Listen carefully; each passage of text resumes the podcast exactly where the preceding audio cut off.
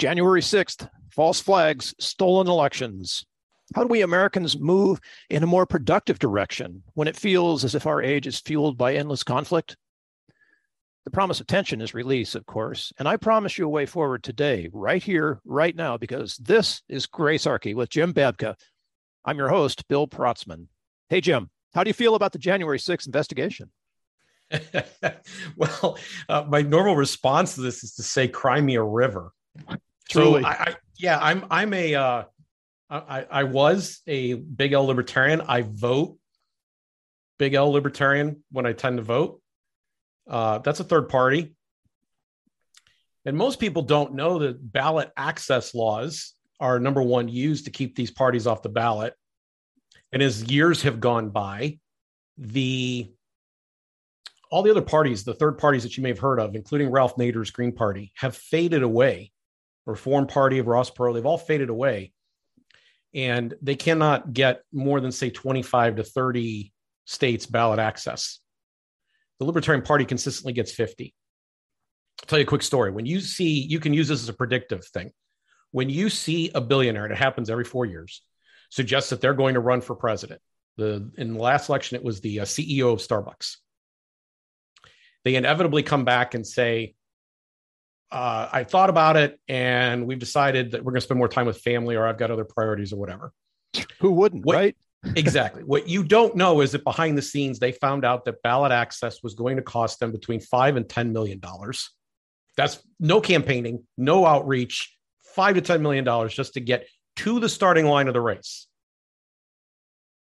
And they decided that that was not money they, to be well spent. And by the way, it's very hard to find reputable people to help you with this process and get it done right.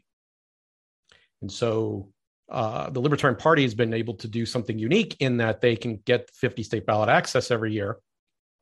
And they're able to do that because they've mastered it internally and they have a head start on being able to do it. And so they get it done. And, you know, but it bothers me that they still have to spend usually about a million and a half, maybe maybe a little less depending on the year just to get that done. That's what they've got to do just to get that done. And just to put a piece on the on the on the game board, right? Exactly. And then there's campaign finance laws, which we'll get into with some length. It's in a future episode. But essentially, these are incumbent protection acts. They're designed to make it harder for challengers to get the resources they need to compete. And then in a congressional race, you have on top of that the fact that the lines were drawn by the party in power in that state. So your congressman chooses you, you don't choose your congressman. Right. So all also, of these yeah. things, all of these things, these riggings are in place, and Republicans have been deeply involved in it. So I live in Ohio. In 2014, John Kasich wanted to run for reelection for governor. He purposely had the law changed uh, right in 2013 so that they could knock the Libertarian Party off the ballot. That was the whole purpose of it to keep them off the ballot. So when you say to me, oh, my Republican votes didn't get counted, I'm like, too bad, right? You've been busy hosing me all this time. So I kind of have a hard time generating the type of empathy that I normally want to talk about in this show. I have to admit, this is my confession at the beginning. I'm struggling a bit. well, I, I get it because you know the majority of America thinks there's something major at stake here, and there's two responses. One is to ignore it, and the other one is to like get all up into it, you know, and and be all present and angsty about the January 6th hearings. But how do we how do we see through this? Oh, I, I think first off, we have to recognize that we're the whole mechanism is flawed, right? Yeah. So, what is democracy? Could you imagine if we were ordering pizza in democratic fashion, right? And you had to eat pepperoni even if you're a vegetarian? No, you will eat pepperoni because the majority vote's been decided, right? Most of the things that we do in life, like ordering pizza, we A, allow for everybody to choose their choices. We find ways to compromise. You know, we can all go out and order pizza, and somebody say, "You know, I'm I, I'm all I need is a salad tonight." Well, it turns out that's on the menu too, right? Yep, yep. That's not how an election works. That's not how democracy works. And then once we elect these people, they have the power to force or coerce.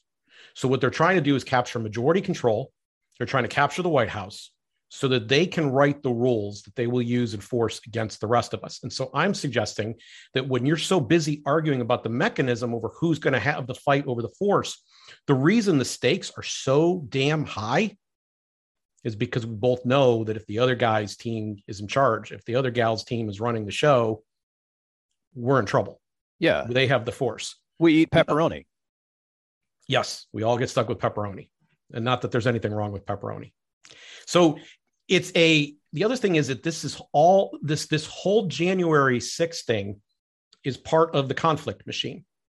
I want to point out something that most people are not. We're going to explain the conflict machine in a second, but let me just point out that what I mean here to say is that this is a diversion.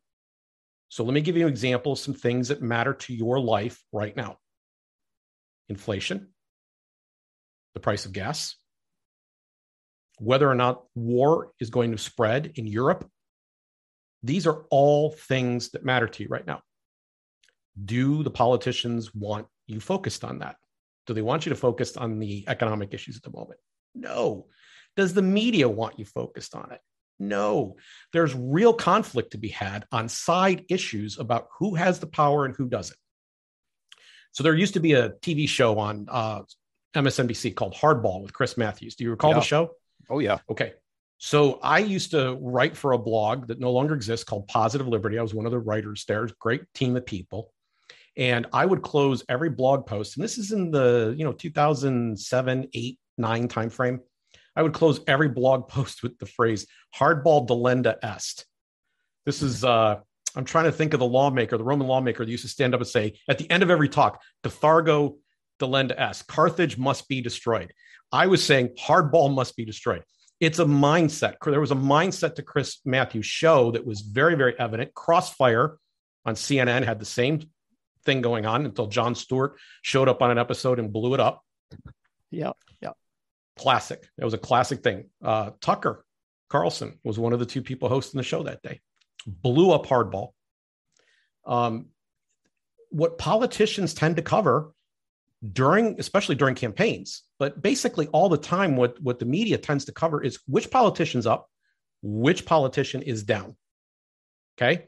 So if a policy happens bill uh, gas prices increase or whatever well you know who's up and who's down and who's going to be able to in chris matthews own words spin this spin this to their favor. What is the way that they're going to get get back on top? So i want to notice you want you to notice something there they're not talking about you, Bill. They're not talking about me or anybody that's listening or watching right now. They're talking about the politicians. How, what's the effect going to be on Barack Obama or Hillary Clinton or Joe Biden or Donald Trump or Mitt Romney, right? It was the candidates running. What's the impact going to be on the campaigns in the fall? So I, you know, I resist the notion that something really major was at stake here. Um, and and and think that people were being sucked into a system that was designed to keep them at each other's throats, keep them divided, and keep them distracted. The conflict machine is a system where there has to be a loser. There's going to have to be an argument. We're going to divide up into teams, and there has to be a loser. And we all get stuck with pepperoni, right? It's a it serves the interests of the Republicans and the Democrats to have these arguments. And in particular, this particular argument serves the Democrats. But trust me, we will cover in the course of future episodes numerous ones where Republicans are doing exactly the same thing. So this is status quo ante. The, the idea of ginning up some conflict to be able to stay on top politically is priority one. Priority two is whatever might be useful for the country. Yes, it's maybe. always priority. Maybe, maybe it, it might not even come up on the radar at all. Yeah, it's all about priority one. So are, are, are you then of of uh, so how does January 6th the actual hearings matter? But more importantly how does January 6th itself matter? Well I am not suggesting and I want to be clear about this I'm not suggesting that um, that what happened on January 6th was good or excusable. There's a lot of people who are offering very ad hoc explanations at this hour about why it's okay um, it was wrong. And people who are close to me recall me telling them in the fall of, in fact, I was saying something all throughout 2020 but I was saying it especially in the fall. I posted about this to Facebook that Donald Trump was already laying the groundwork for this theory. He was already talking about it. He was already suggesting it was going to happen. The big steal or whatever we're calling it. Yes, it's it's it's it's a false flag. It's an invented false flag theory. And it's interesting to me that people who most want us to be awake to the idea that there are such things as false flag theories fell for this particular one. Um, I have not, and I'm still waiting. I've got a friend who is deeply investigating this and is going to be coming out with a movie. When his movie comes out, I'll watch it. Um, I will. I'll take in the evidence of it, and I'll do it because I trust him. But uh, for the most part, I'm I, I've not seen the evidence of this of it up to this point. This particular election had more paper ballots in it than the previous four. Right? It had done it in a reverse course where it made sure that everything was being somehow or other audit. There was an audit trail to all of it. And so the fact that they had such a well established audit trail made a big, big difference in the counting. Um, so, you know, people are going to disagree with me on this, but I'm telling you, I, I do not think it's excusable. And the people who engaged in trespass and especially damage of property should be prosecuted. So I don't want to say that I'm excusing all this, but a, prosec- a low level prosecution is a lot different than putting on a big show on Capitol Hill. Exactly. Yes. Yes. Are are we? Um, how do we respond to the people who, in their heart of hearts, believed that participating in the insurrection of January 6th was the right thing to do? Listen, and, and and so let me go back in time a little bit here because I think there is a sense of desperation for not being heard. Yes, that's true, isn't it? Yes. Right. So let me go back in time. Donald Trump is an anomaly to begin with. I, I, you know, um, let me tell you something I was wrong about. I twice said something I predicted. Let me tell you something I was wrong about. I did not think Donald Trump could win the Republican nomination. You know who agrees with me on that subject or did agree with me at that time? Donald Trump. well, yes. You want to know who else? Sure. Hillary Clinton right? That was their preferred candidate. They wanted to see as much attention because he they thought he was pulling down the entire Republican side. The more success he had, the better it was. And in fact, if he ends up being the Republican candidate, he's the easiest one for us to beat. And it turned out to be wrong. Now, why? Now, if you talk to the people, and I have, I've got, I know a lot of people who supported Donald Trump, a lot, a lot of people in my life, like physically, terrestrially. Like I can go see them right now and get in the car and be there in a few minutes those people were not telling me that they loved Donald Trump's character. They were not telling me that they thought he was heroic. Now, I, I will tell you now, some of them have come to the conclusion that he was heroic, mm-hmm. but they were not feeling it at the time. Some of them even said, I'm going to have to hold my nose to vote for him. But what they had in common, the people who tended to like him during the primaries had most in common, was that they felt they hadn't been listened to by their own party. They felt that the Republican Party had not represented them. They were aggravated. So, you know, uh, uh, just to take one issue, just as an example, okay? Everybody's individual mileage on all of these questions, every Trump supporter's mileage is going to vary a bit. Uh, but I'm going to de- dig deep here into ancient history for just a moment. Do you remember Obamacare? Oh, sure. Yeah. it started off as Romney Care in Massachusetts. That's right. Okay. And in 2012, the party put up a tepid candidate at the time that there was a Tea Party. And people were frustrated by his lack of representing their core values. And you've got a whole area, uh, you know, of Appalachia and so forth, where they felt that they weren't being uh, represented. Their their, their ver- values were being attacked. You had people who had been in blue collar professions that had seen their industries fade away. They felt they weren't being represented. And what they told me, some of them flat out admitted that this was a big middle finger to the establishment. They wanted this all shaken up. This was this was almost entertaining to them. They loved how much he got Democrats and the media mad. Okay. He was a very expression of their powerlessness, and they he was their guy. Um, now he loses and he had told them he was going to lose and they had seen four years of unprecedented you know i've been following this all my life i've never seen the media so in lockstep aligned in opposing the guy that's in the office I'd seen plenty of criticism of every single office holder. Okay. It's the media's job. But this was like over the top and they knew it. These people instinctively knew it. And then they started getting censored on social media. And so, you know, we're going to talk more about this in a second, but I just, they, they weren't being listened to. So now where do you, where do conspiracy theories come from? Where do, what's their origin? Well, they come from a sense of powerlessness. I'm not powerful. I have to explain why I'm not powerful. Why is the world lined up against me? And the and and so this is my concern. I think number one, I mean, I think it's really simple. It's really basic. The gracious thing to do here, the thing that would diffuse the energy, instead of making this a big deal, is to have a conversation and really try to listen to them. How do you suggest we do that in an era where the only conversations are the ones that are about conflict? well, first, I'm going to say I think that what hap- what what we started the show off saying really, really, really matters. So you elected a Republican. I got to be honest with you. He don't care about you. Okay. You elected a Democrat. Be blunt. She don't care about you either. Okay. Daddy party and mommy party don't care about you. Okay. They're absentee parents. They're bad news and they shouldn't be our parents in the first place. You have a life to live. And it's amazing how much we can do if we do this together voluntarily. It really is amazing how much we can solve social problems just sitting here talking, just getting up and going out and doing something in our community. Of course, I agree so with you about that. Yeah.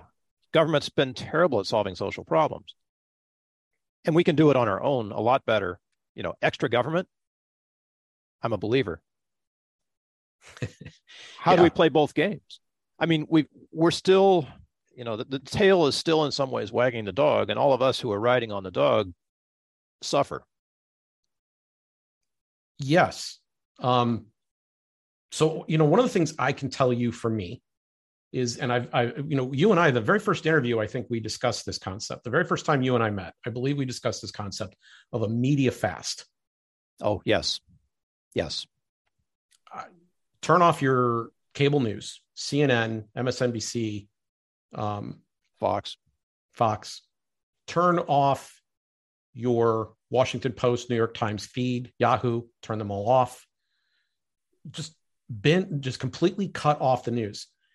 Every day you do, it's going to have some more value. If you can manage to hold out a month, if you can manage to make it a month without following any of the news, and then you turn it back on, especially the cable news. Oh my gosh, is cable news bad? It's awful. It's horrendous. It's a show, it's entertainment. It is entirely about ratings, and they are constantly trying to hit your adrenaline. They are constantly trying to stir you up.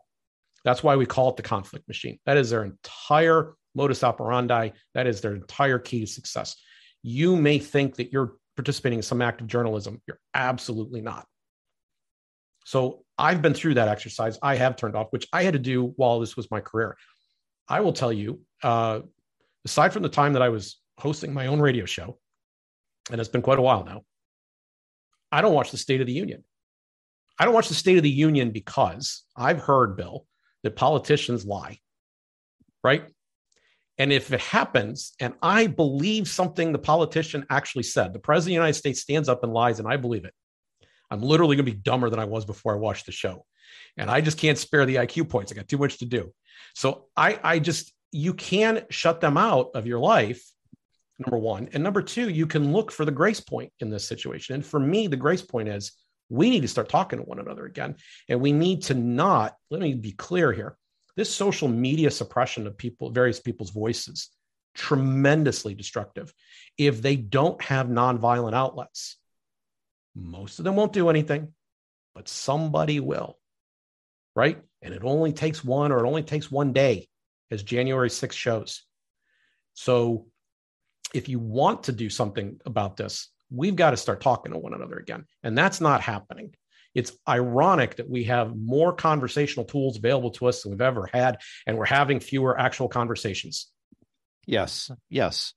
So I'm I'm getting this. I'm getting this. It's hard, but I'm getting it we, though, as Americans, have this need to believe in something.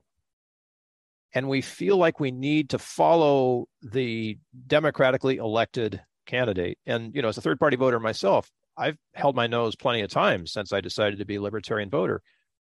But the interesting thing about it is that choosing to not vote for the duopoly forces me to do my homework. And it's really difficult. I mean, I'll tell you, folks, it's really difficult to be able to find the truth. It's really, really hard these days because mm-hmm. all of the media, including the broadcast traditional media, uh, aren't telling the truth anymore. They're telling what sells ads. And my quandary is who do I go to? I mean, I, I, QAnon makes sense because at least it's somebody saying something that might be true, right?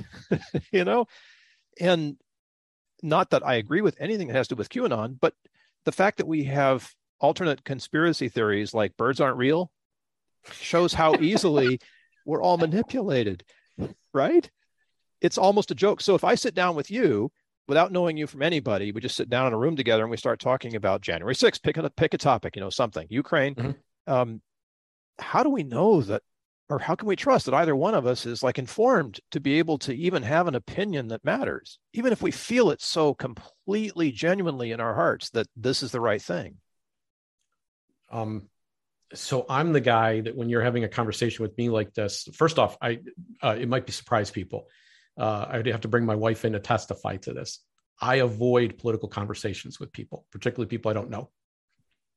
Um, the ones that I'm having a conversation with, I've already established with those people that there is a zone of safety, right? I'm not going to get my head bitten off or something bad isn't going to happen because I said something. So I try to, this is that's my normal baseline approach to conversation. But if someone is really insistent, and my usual uh, response to somebody where I'm having this conversation the first time is to say, well, you know, I you really don't want to hear what I think, right? Which, by the way, they always do.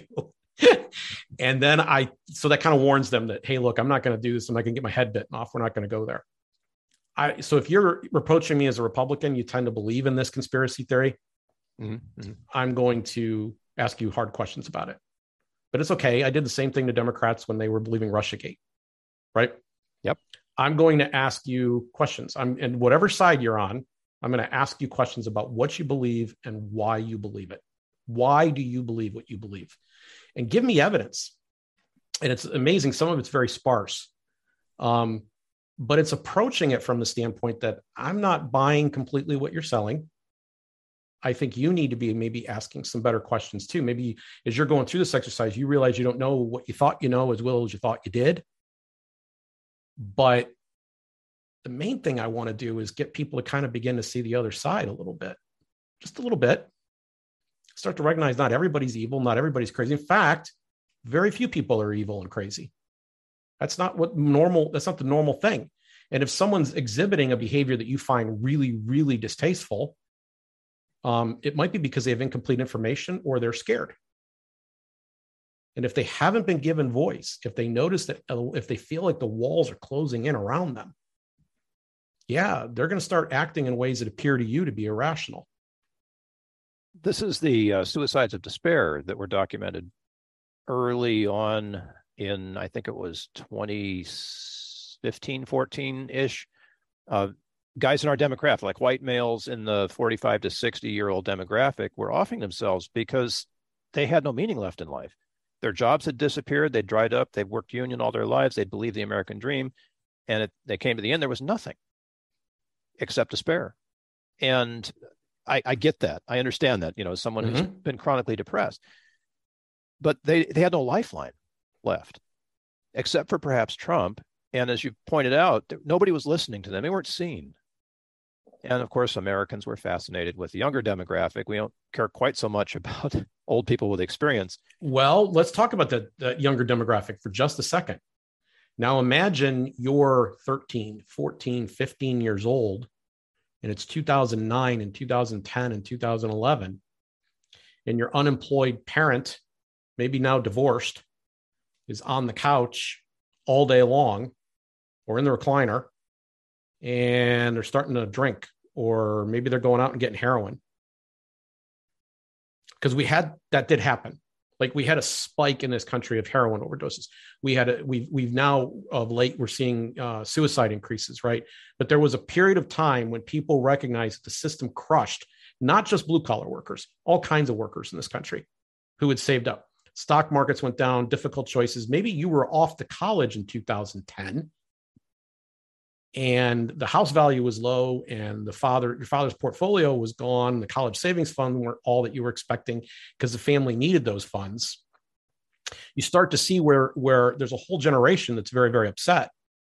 And and i i believe bill a lot of this uh, angst this anger that people had at each other was baked in the cake at that point. The moment the bailouts happened it was baked in the cake. Um, because there were on, on on the right there was the tea party movement. They recognized something was wrong and the Tea Party movement morphed into what became Trump. Okay. Yes. Yes. And on the left, it was called Occupy Now, right? It was the Occupy movement. Yep. And they were showing up in cities, but it started on Wall Street. So they they're the ones that became kind of the the woke Bernie Sanders movement that has not quite successfully overcome the neoliberal liberal dominance that exists at the at the highest levels of the Democratic Party. They've not quite overcome that, but they're knocking on the door. They want to bring socialism back. So you have these two radical nationalist and socialist movements. Yes, I said nationalist and socialist, nationalist and socialist, not Nazi. I, I, didn't say that. You have these two movements that are starting to come together, and they're both going to start fighting in the streets if that's what it takes. If that's what it takes, they'll do it. Supported by a media that sells ads based on conflict. Oh man, this Perfect. is exactly what they want. Did you? you, Perfect storm. You know, they do you remember how much they enjoyed the riots in 2020? Yes. No, I mean like literally, yes. like yes. The, the the CNN reported standing in front of burning buildings, saying, "Well, there's not really any violence going on here." Yeah, yeah. they love it. COVID didn't apply to marches, right? It applied everywhere else. You stay home, but these marchers, they belong out there, right? And and I'm not saying that their cause was wrong. I'm saying that the conflict. This was good television. This was excellent ratings. Yeah, and so it became part of our dialogue. And of course, we saw our cities on fire, and we, yeah, you you can't miss the the incentive here for the, the media which is why they enjoy the january 6 hearings. And you can't miss here the incentive for the democratic party which is to change the narrative and make it about republicans bad. Look what they did right? We got to put these hearings on television like we did watergate on all the networks so that everyone has a chance to see it. They're trying to profit and what's happening is the social fabric is fraying more when what we really need to do is sit down and have a conversation with each other so there's your challenge for folks who are listening to this. Grace is sitting down and having that conversation and knowing one another as a human being, not as just a stranger who votes a different way, but as an actual human being. What do you think? Can we do it? I wouldn't be sitting here trying to do it. I have this conversation if I didn't think it was possible. It was a softball, man. I had to say it though. and, and you know, I, I'm as frustrated by this as everybody else and it's not about changing minds. I don't want to change anybody's mind. Whatever you believe no. is what you believe. Yep. But the humanity not even not it, even asking them to vote libertarian. That's not exactly. my point. That's yep. not the point here. Yep. the point is just uh, is being i don't know maybe it's being a facilitator for the conversation. Yeah. Because i don't feel that i've got any more of a claim to quotes what's right than anybody else does. And we all in some sense are americans in this one way or another, regardless of how you got here and when, we are in fact Americans. So, what do we do with this freedom? I think there's somebody who can inspire us on this. And it's kind of like harking back a long ways. But remember last time we were talking about school shootings and Columbine? Yes. Remember I that? I was there. yeah, yeah, yeah. We were both there. Hey, it's, it's only a week ago now, maybe less. Yeah. But that letter from Darrell Scott, and I watched uh, that heartbreaking recorded testimony from the four year old girl from Uvalde. Do we have a shot here? I mean, Jim, I'm, I'm trying to offer a little bit of hope. And it, I know so, it goes back a ways, but. Um, yeah, I, I, I, brought this to your attention between episodes because uh, my aunt, uh, who would identify as being on the Christian right, uh, listened to the entire show. And she said, You know, I, I heard what you said, and I think it made a lot of sense she said, Is this what you mean? And she sent me a link to a 2012 Facebook post. And the Facebook post was Darrell Scott. Now, for people who don't know who Darrell Scott is, Darrell Scott had a daughter, Rachel, who was killed in Columbine High School during the Columbine shootings, and a son who was passed over could have been killed by the by Eric Harris and Dylan Klebold. Okay. And I've had the privilege of shaking both the son's and father's hands, Darrell's hand I got to do this about 16, 17 years ago. They came and spoke uh, at the church I was attending at the time. And uh, so she sent me this thing. She said, uh, you know, is this what you were trying to convey? So what I would like to do, it's going to take a couple minutes. I'm not looking to bore everybody, but I'd like to share the letter. It's kind of long, but I want to share the letter because a key issue comes up in it. And when we get to that issue, I will start to point it out so it's clear. Okay. Since the dawn of creation, there has been both good and evil in the hearts of men and women. We all contain the seeds of kindness or the seeds of violence. The death of my wonderful daughter, Rachel Joy Scott, and the deaths of that heroic teacher and, of, and the other 11 children who died must not be in vain. The, he talks about Cain and Abel, but he gets to the point where he says the villain uh, in this story has been considered the National Rifle Association. And he says, I was amazed at how quickly fingers began to be pointed I am not a member of the NRA. I'm not a hunter. I do not even own a gun. I'm not here to represent or defend the NRA because I don't believe that they are responsible for my daughter's death. Therefore, I don't believe they need to be defended. I believed if they had nothing to do with it. He said he'd be their strongest opponent if they were if they did. He said that he was there because Columbine was not just a tragedy, it was a spiritual event that should be forcing us to look at where the real blame lies. Much of the blame lies here in the room. Much of the blame lies behind the pointing fingers of the accusers themselves. And then he shared a poem that he wrote. He goes on to say that uh, men and women are three part beings of body, mind, and spirit. And that when we refuse to recognize that third part, um, that we're denying an essential part of, of other people's humanities, but that the, the real villain lies in the heart. As my son Craig lay under that table in the school library and saw his two friends murdered before his very eyes, he did not hesitate to pray in school, he points out. I challenge every young person in America and around the world to realize that on April 20, 1999, at Columbine High School, prayer was prayer was in schools. I, I I'm focused on the fact that he dealt with the issue of blame in this letter and specifically, and we're going to get into this in, in, in, in a future episode in a great deal of detail. The blame is kind of at the root of our problems. Uh, blame is part of my definition for the word sin. And the, the fact that we are always looking to find somebody to ascribe blame to leads inevitably to the next step is which is we need new rules, new laws, more punishments, greater control, uh, we need to really get even. That's always what comes out. Always. So, in the gun issue and in this issue, I'm not a fan of these hearings. I'm not a fan of these hearings because I'm a Republican. I'm not a fan of these hearings, these January 6 hearings, because I don't like Democrats. I'm not a fan of them because I don't believe that we're extending grace to one another.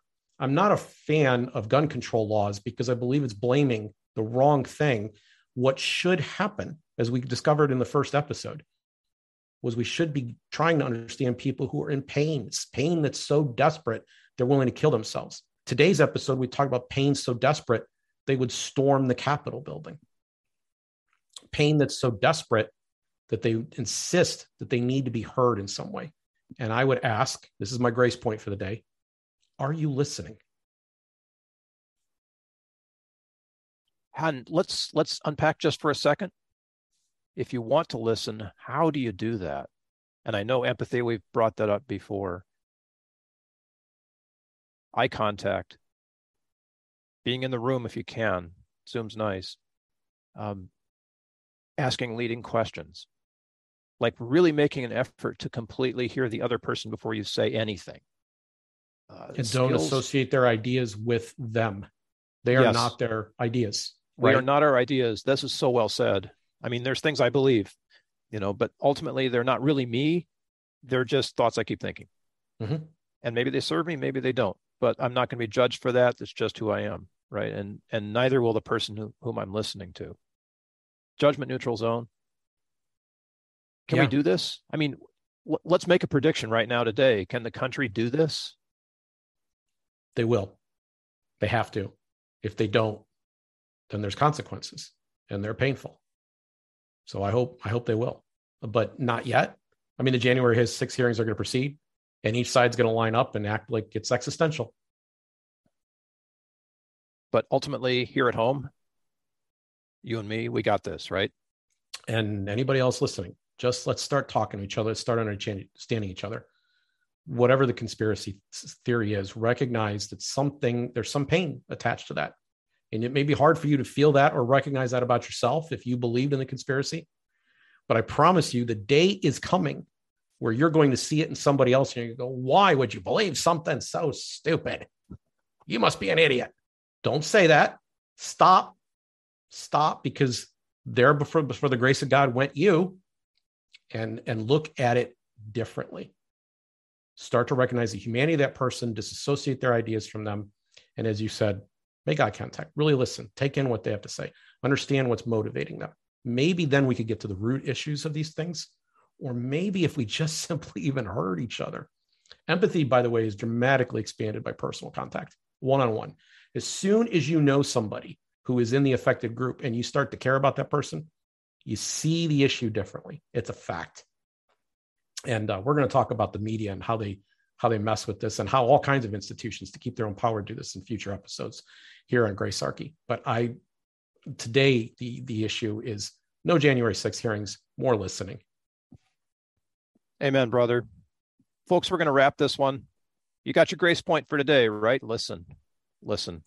Make an effort to, too, not just like listening to stuff going by on the street. Get out there in the street and stop somebody and find out what they're doing and and and be vulnerable and all those other wiggle words that we like to, you know, use all the time. Yeah, yeah. Everybody, this is Gracearchy with Jim Babka. I'm your host, Bill Protzmann. We'll see you again really